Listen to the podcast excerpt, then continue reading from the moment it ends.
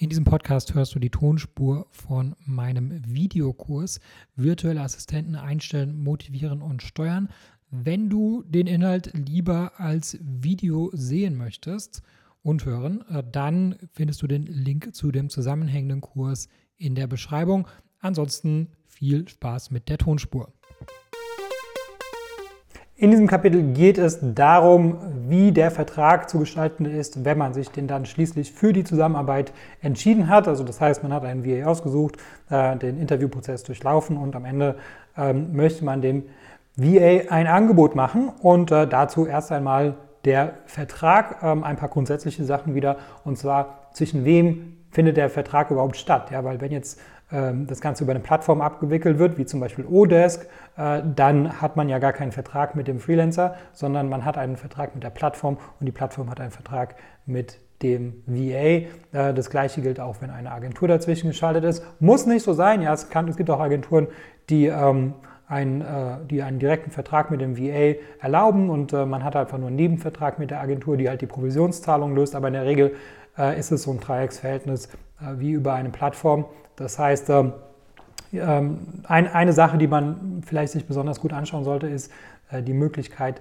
den VA später aus diesem Vertrag wieder rauszuholen. Das heißt, die Plattform oder die Agentur, die nimmt natürlich immer eine, eine Marge, zu Recht natürlich, weil sie auch den Kandidaten identifiziert hat. sie übernimmt ja auch die Lohnabrechnung, sorgt für Ersatz und deswegen ist es auch berechtigt, dass die Agentur äh, oder die Plattform eine, eine äh, Provision dafür nimmt. Aber ähm, wenn man jetzt auf Dauer mit dem Mitarbeiter zusammenarbeiten möchte, dann kann es natürlich sein, dass man, ähm, dass man nicht für immer die äh, Provision zahlen möchte.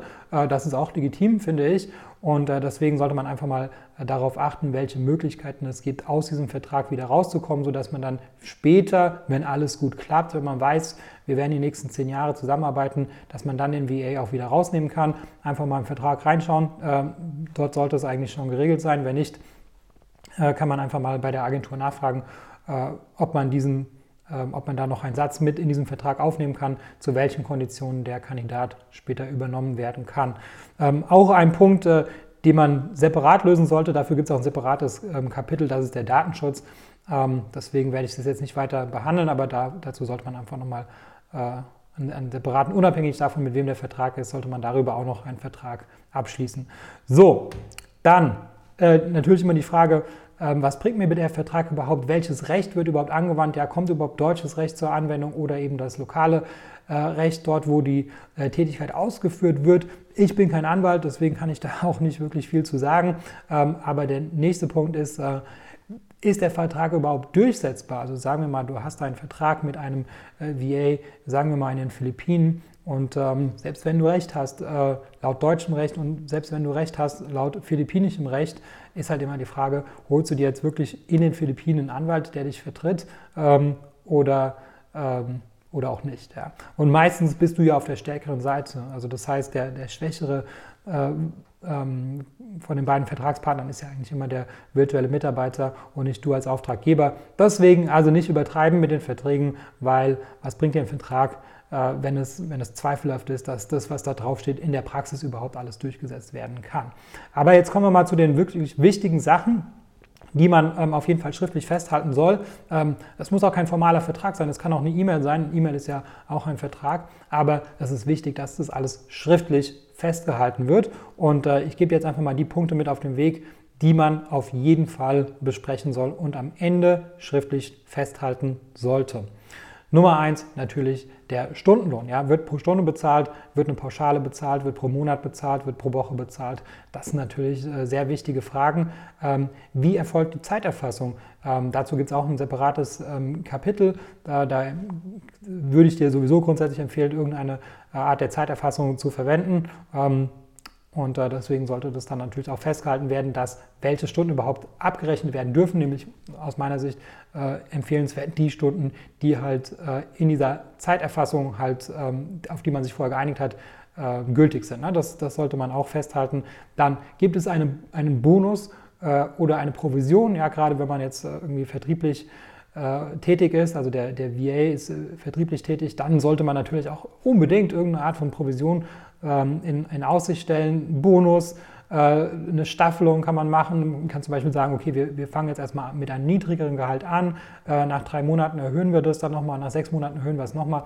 Ähm, diese Art von Staffelung finde ich eigentlich sehr gut, weil so hat der Mitarbeiter äh, die Möglichkeit auch ähm, ja, erstmal zu beweisen, dass er wirklich so produktiv ist ja, und dennoch, ähm, und, und dann am Ende wird er auch, auch gut dafür bezahlt, aber am Anfang ist ja die Produktivität noch nicht so hoch, man muss eingearbeitet werden und so weiter, deswegen man teilt sich das so ein bisschen ähm, zwischen Kandidat und Auftraggeber, ähm, sollte man auf jeden Fall festhalten, äh, wenn man sich auf so etwas geeinigt hat. Dann gibt es ein Weihnachtsgeld, ja, muss man natürlich nicht unbedingt ähm, aufschreiben, das kann man so sich vielleicht aus der Gewohnheit äh, später ableiten oder auf jeden Fall tun es die Kandidaten. Das ist so meine Erfahrung. Das heißt, wenn du einmal Weihnachtsgeld gegeben hast, dann gehen sie davon aus, dass es immer Weihnachtsgeld gibt.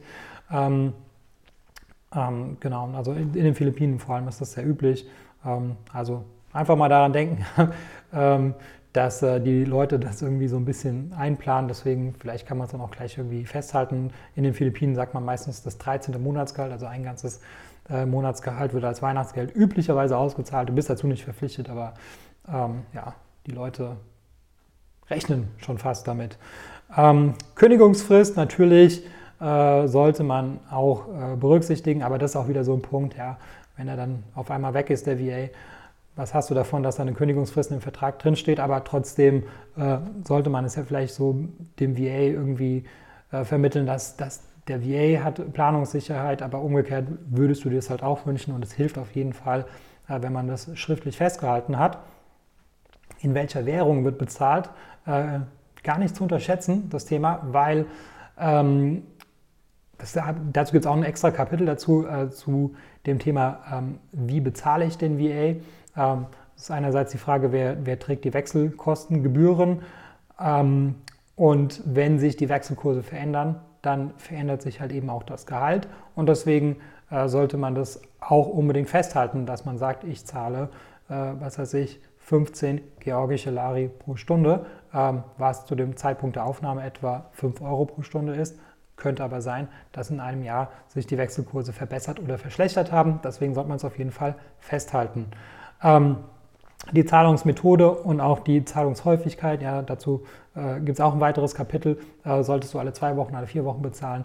Äh, wie, wie bekommt er das Geld? Ja, per PayPal, per Überweisung? Hat er überhaupt ein Konto? Ähm, das sind alles Punkte, äh, die sollte man klären, ähm, damit es dann hinterher ja alles reibungslos funktioniert und es zu keinen Missverständnissen kommt. Und sollte es mal zu Missverständnissen kommen, dann ist es gut, wenn man es schriftlich festgehalten hat, weil dann kann man immer wieder ähm, dieses äh, Dokument rausholen. Und wie gesagt, es kann halt auch eine E-Mail sein. Und äh, dann äh, leitet man einfach nochmal die E-Mail weiter und sagt, schau, da haben wir uns auch auf das geeinigt. Ähm, und äh, darüber besteht dann kein Zweifel, weil alles, was schriftlich äh, festgehalten wird, ist auf jeden Fall besser als irgendetwas, was man mündlich abgesprochen hat, weil dazu sind Menschen einfach viel zu vergesslich und äh, deswegen ganz wichtig, die wichtigsten Dinge auf jeden Fall schriftlich festhalten.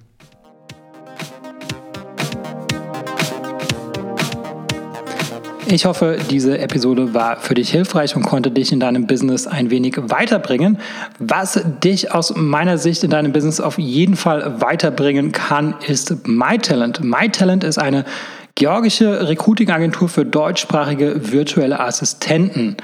Virtuelle Assistenten sind ortsunabhängige Mitarbeiter für wiederholbare Tätigkeiten wie beispielsweise Support oder Recherche oder auch das Kontaktieren von Influencern. Das sind alles Tätigkeiten, äh, die sind arbeitsintensiv und die solltest du als äh, Unternehmer nicht unbedingt selber machen und äh, dafür eignen sich generell virtuelle Assistenten.